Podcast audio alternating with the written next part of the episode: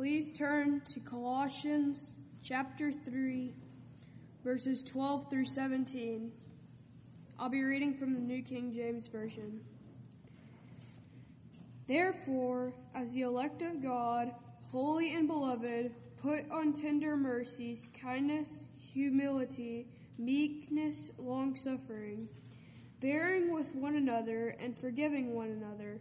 If anyone has a complaint against another, even as Christ forgave you, so you also must do. But above all these things, put on love, which is the bound of perfect, perfection. And let the peace of God rule in your hearts, to which also you were called in one body, and be thankful. Let the word of Christ dwell in you richly, in all wisdom, teachings, and admonishing uh, one another in psalms and hymns and spiritual songs, singing with grace in your hearts to the Lord. And whatever you do in word or deed, do all in the name of the Lord Jesus, giving thanks to God the Father through him.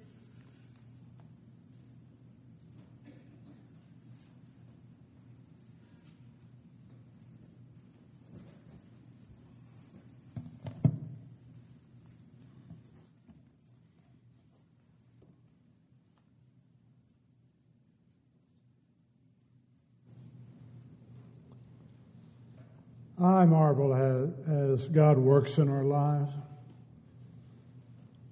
I don't think we could have chosen a more appropriate song to sing about I know who holds tomorrow than be able to sing that while Ted Ford is with us.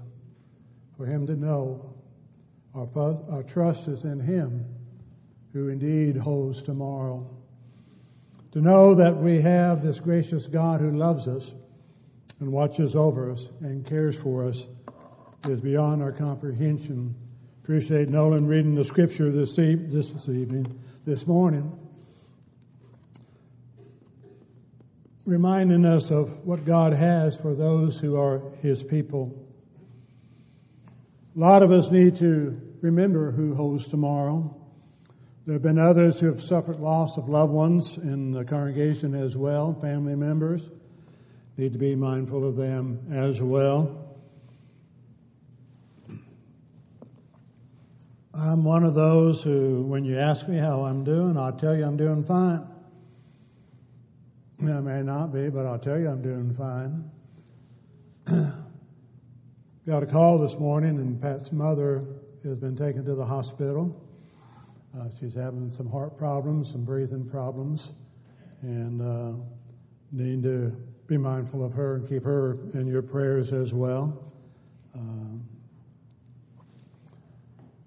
we have a loving God who graciously loves us, cares for us, provides for us, and gives us His will along the way. And we need to be reminded from the scriptures from the songs that we sing that indeed you are more than your past. When God holds your future. We get caught up so many times with our past, things we've done, things we did not do, things we should have done, things we regret doing. We get caught up in the past, opportunities that we've let slip, things said that we've let slip, a host of things that we've done in the past. And at times, we let them control us, and then we allow them to forget our life is more than our past. And our life is held in God's hand who holds the future. And with that tremendous love that He has for us, the hope that He extends to us, through the blood of Jesus Christ. God has a bright future in store for those who are His children. The Hebrew writer reminds us concerning our past in Hebrews 10 and verse 17 and 18. When we're told that our sins and our iniquities are remembered no more, says the Lord. And when there's been a sacrifice made for the sins, there is no more sacrifice to be offered. Our regrets, our remorse, our feeling bad is not a sacrifice for our sins. The sacrifice for our sins is the blood of Jesus Christ, which is sufficient to wash away those sins, which is sufficient for God to not remember them anymore against us.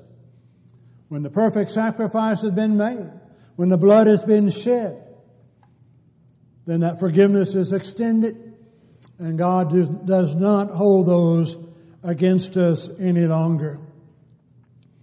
We looked this morning in the auditorium class in, in Colossians, the first chapter, verses 10 and 11 that God wants us to walk worthy of the Lord, wants us to be fully pleasing Him, being fruitful in every good work, increasing in the knowledge of God, strengthened with all might, according to His glorious power, for all patience and long suffering with joy. When you have words like those, and you allow them to be applied to your life, how then can you hold on to the past? How can you let it pull you down? How can you let it degrade you, if you will? Excuse me. How can you think that you are a loving, faithful child of God when you have done the things that you've done in the past. And that past may not be too long back. Because you have the blood of Jesus Christ that washes away those sins and that God that remembers them no more. You have a bright future. Your future is as bright as God has planned it to be. He planned your future, your redemption, your forgiveness of sins, your hope of eternal life and that eternal home in heaven before He ever made the world. Before He ever spoke the world into existence, He's planned your future. Your future is in heaven, reserved to that final day. You have a glorious future. Do not lose sight of that along the way. Jeremiah reminds us in Jeremiah 29 in verse 11. The Lord says, I have plans that I have for you, declares the Lord. They are plans for peace and not disaster plans to give you a future filled with hope. God says, I have plans for you. Does that not give hope? Does that not lift the soul? Does that not chase away the, the doubts of the clouds of doubt and despair? And remind us, what are those plans? The plan for us to move from the enemies of God to being called the beloved children of God. Being able to move from the prospect of eternity away from the presence of God to the prospect of eternity in the house of God. The future is bright if we will but take the time to work that out in our, for Him to work that out within our lives.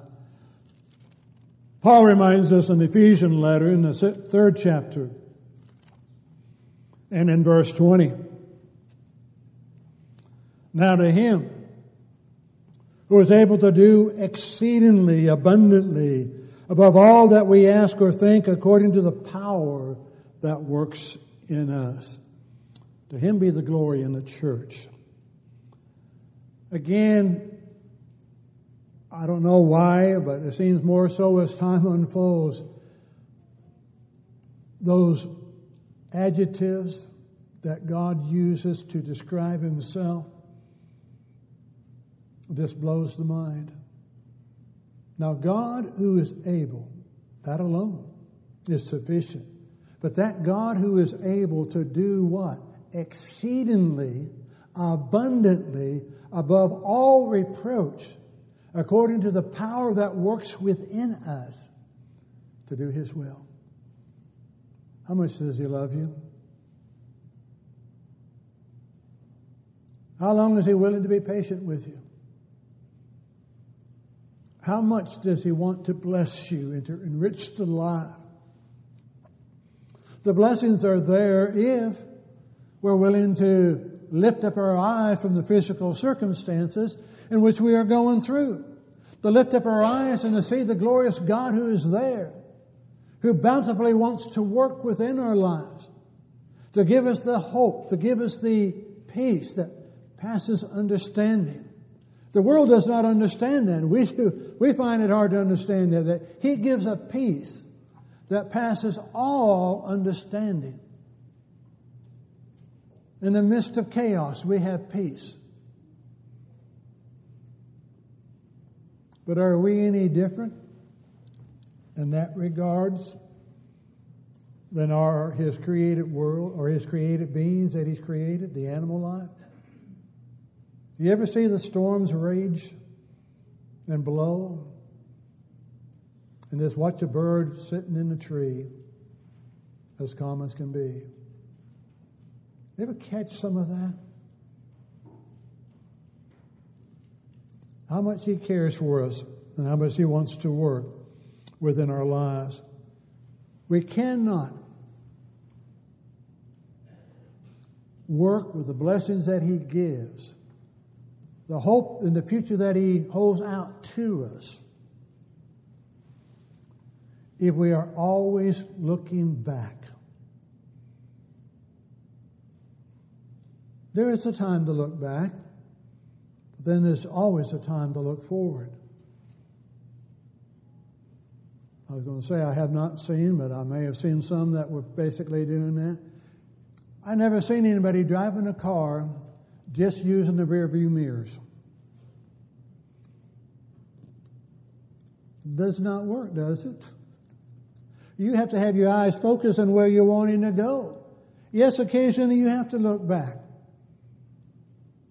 Remember. Remember what you did, but remember the grace of God that washed that away.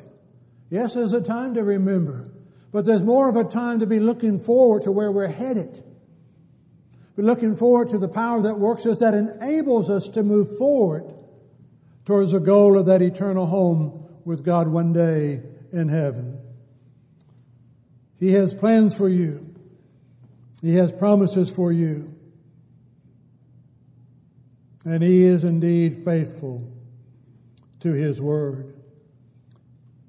He's given, he has given us His word to guide and to direct us through our lives. We're reminded in Paul's second letter to Timothy and in the second chapter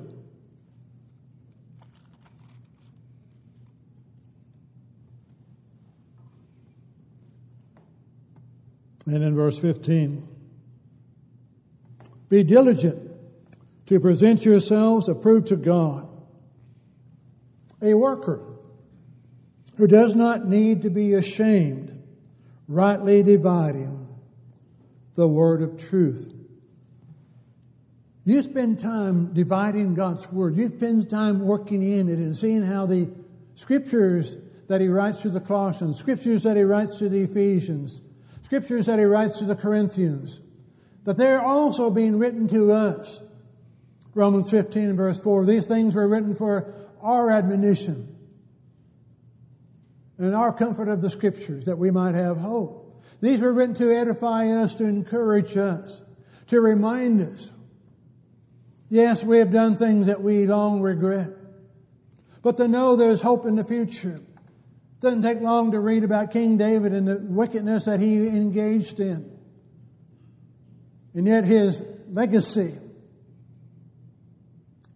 is that he was known as a man after God's own heart. Wow. All that he did, the transgressions that he committed, the lives that were lost because of his sin. And yet he turned to God and found forgiveness. He turned to God and has this legacy that he was a man after God's own heart. That's to encourage us. That's to help us to move on and to move forward and doing, doing what God would have us to do. Paul would go on in that third chapter of 2 Timothy, verses 16 and 17. All scripture is given by inspiration of God. All scripture is God breathed. And it's profitable, beneficial, profitable for doctrine, for the teaching that we need, for the reproof that we need, and correction. It corrects us. It pricks the heart. The Hebrew writer says basically the same thing in Hebrews 4 verses 12 and 13. The Word of God is a living sword, uh, like a living sword. It pricks the heart, divides the soul and the spirit, judges the thoughts and the intents of the heart. The Word of God pricks the soul. You read it. It's talking to you. It's telling you. One, which we must always remember, is telling you the depths of God's love. From Ephesians 1 and verse 4, from the foundation of the world, to the giving us of His Word that's been preserved, so that we have access to what it is that God would want us to do. It's written for us that we can learn that as we re- repent of sins and confess them, obey Christ in baptism for the remission or the forgiveness of those sins, that we can be raised to walk a new life. That we can be called a child of the living God. That we can have that promise of an inheritance in heaven that is eternal, that never fades away. And that one day, Jesus will come to take us to be at home with Him. We need to be willing to seek His will and to do His bidding in our lives. Back in Isaiah, in Isaiah 55,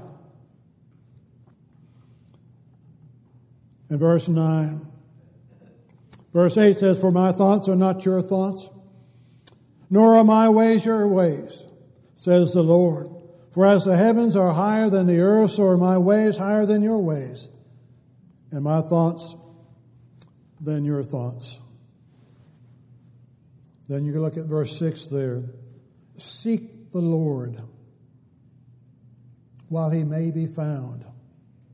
Call upon him while he is near. Understand his power, but seek him while he can be found. He can be found. But sin can harden the heart. Sin can destroy the interest or the concern for the life we live or for the eternity that follows. So there's a reminder to us to seek the Lord while we are able. While we put forth that effort to seek Him, He's there. While He can be found, yes, He can. If we are looking for Him, He can be found. He's there. He's never left us, nor has He ever forsaken us.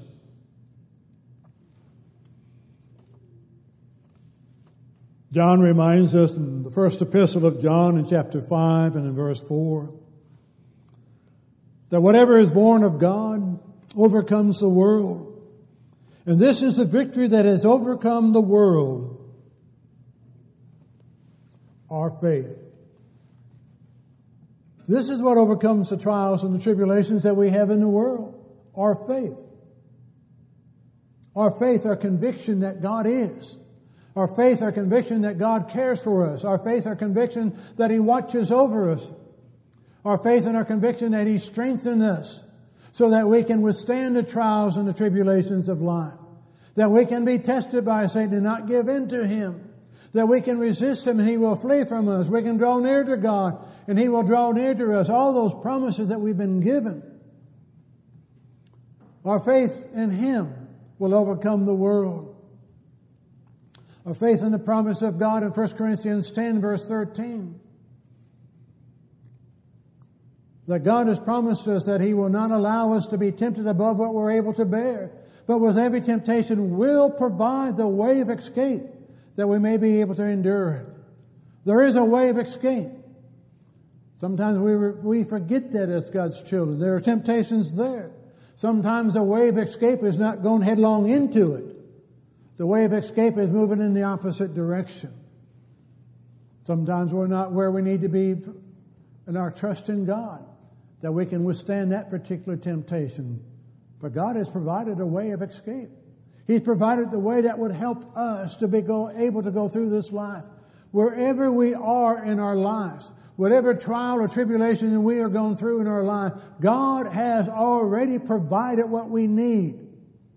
It's already there. Ours is just to tap into it. Take him at his word. Put him to his test. And at times again when we look back, and at times when our past is reminded to us, Think about what happened in the book of Acts and in chapter 4.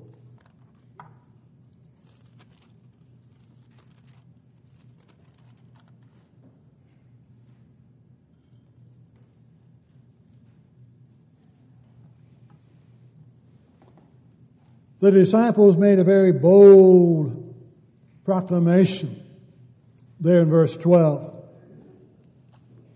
Again, talking to those of a Jewish background, those who had the heritage of the prophets, those who had the heritage of the oracles of God, those who had the prophecies foretelling the coming of the Messiah. Verse 12, nor is there salvation in any other, for there is no other name under heaven given among men by which we must be saved. The need to be reminded of what it says, no other name under heaven. That's here on this earth. No other name on this earth by which men must be saved than that of Jesus Christ. But look at verse 13. Now when they saw the boldness of Peter and John and perceived that they were uneducated and untrained men, they marveled. And they realized that they had been with Jesus. See, the background is brought up. These are uneducated and unlearned men. You are not shackled by your past. You're not shackled by that. They had a new life. And they stood on that new life. Mistakes in the past. You have them recorded for you in the four books that precede the book of Acts. You have their mistakes recorded there their misunderstanding of who the Messiah was, the misunderstanding of what it is that God would be able to do with the, through them. They mistook what God was able to do with what they thought they could able, would be able to do. When they were unable to cast out an evil spirit from the son of, of a man, They ask, why could we not cast it out? It's not you. It's the power of God that cast it out. And we work that way some of the time. Why can we not do this? Why are we not able to accomplish this? It's not us. Ours is to have our trust in God who is able. It's God who opens the doors. It's God who touches the hearts. We use those opportunities that He presents to us in order to do the things that indeed would be pleasing and acceptable in His life.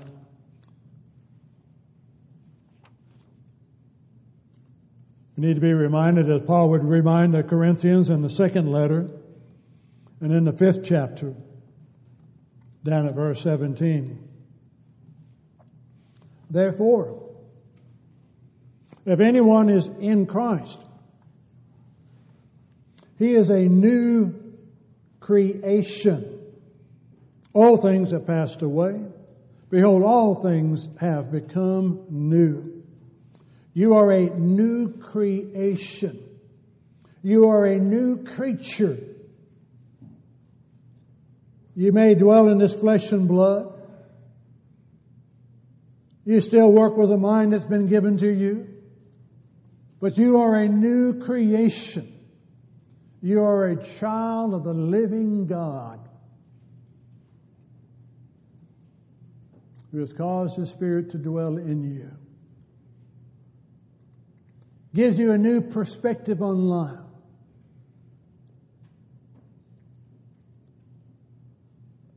You are more than your past. Because as a child of God, you've crucified the past. You put it behind you. You're this child that is now growing as a, as a, as a child of God, as a Christian. You're learning along the way. You're making progress. You have your ups and your downs, but you're not the old self that you were. Do not be shackled by your past. As a child of God, we made mistakes along the way. You're not shackled by your past. We've learned lessons from them, or we will learn lessons from them, but they're not the dominant force within our life. It is the grace of God, His love, His mercy that dwells in us, His power that enriches us to do the things that indeed will be pleasing to Him. A little bit earlier in, in the second letter to the Corinthians in chapter 5 and verse 7. For we walk by faith and not by sight. We walk by faith. Faith in the Word of God. Faith that comes by the Word of God. We're not walking by sight. We always like to walk by sight. But we walk by faith. We prefer to see where we're going. For those of you who have had small children and those of you who have small children, you understand how you want to walk by sight when you go into their room. I want to see what's on the floor before I step all over it. We like that. But I'm walking by faith, and God whom I cannot see, and a Savior whom I do not see, and the blood that was shed that washes away my sins that I do not see. I have reminders of it, but it's not the blood or the broken body, it's a reminder of it. And it's hard at times until I realize and until I understand who God is. He is creator, but He is our Father. And as such, He loves us with a love that is beyond comprehension.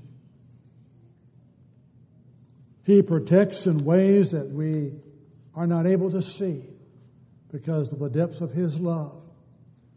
He strengthens us in ways that we are not able to fully comprehend because of His love for us. But it is going to be up to us to be willing to do His bidding within our life. Is thy heart right with God? It's a question you have to answer. It's, it's not the question, is your heart right with yourself? It's not the question, is your heart right with others that know you?